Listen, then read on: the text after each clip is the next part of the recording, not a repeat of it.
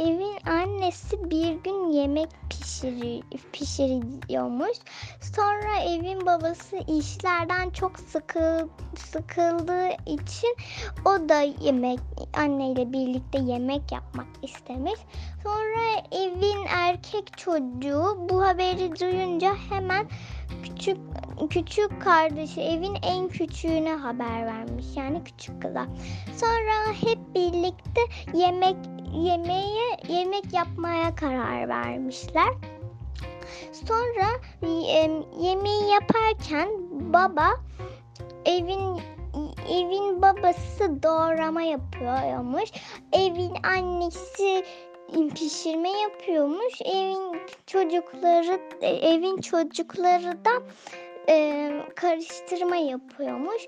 Sonra karıştırırken az kalsın küçük kızın kasesi düşüyormuş ki e, evin babası kaseyi yakalayıp geri koymuş. Sonradan akşam yemeğini zevkle yemişler. Çünkü yemek yaparken her birinin bir dokunuşu varmış.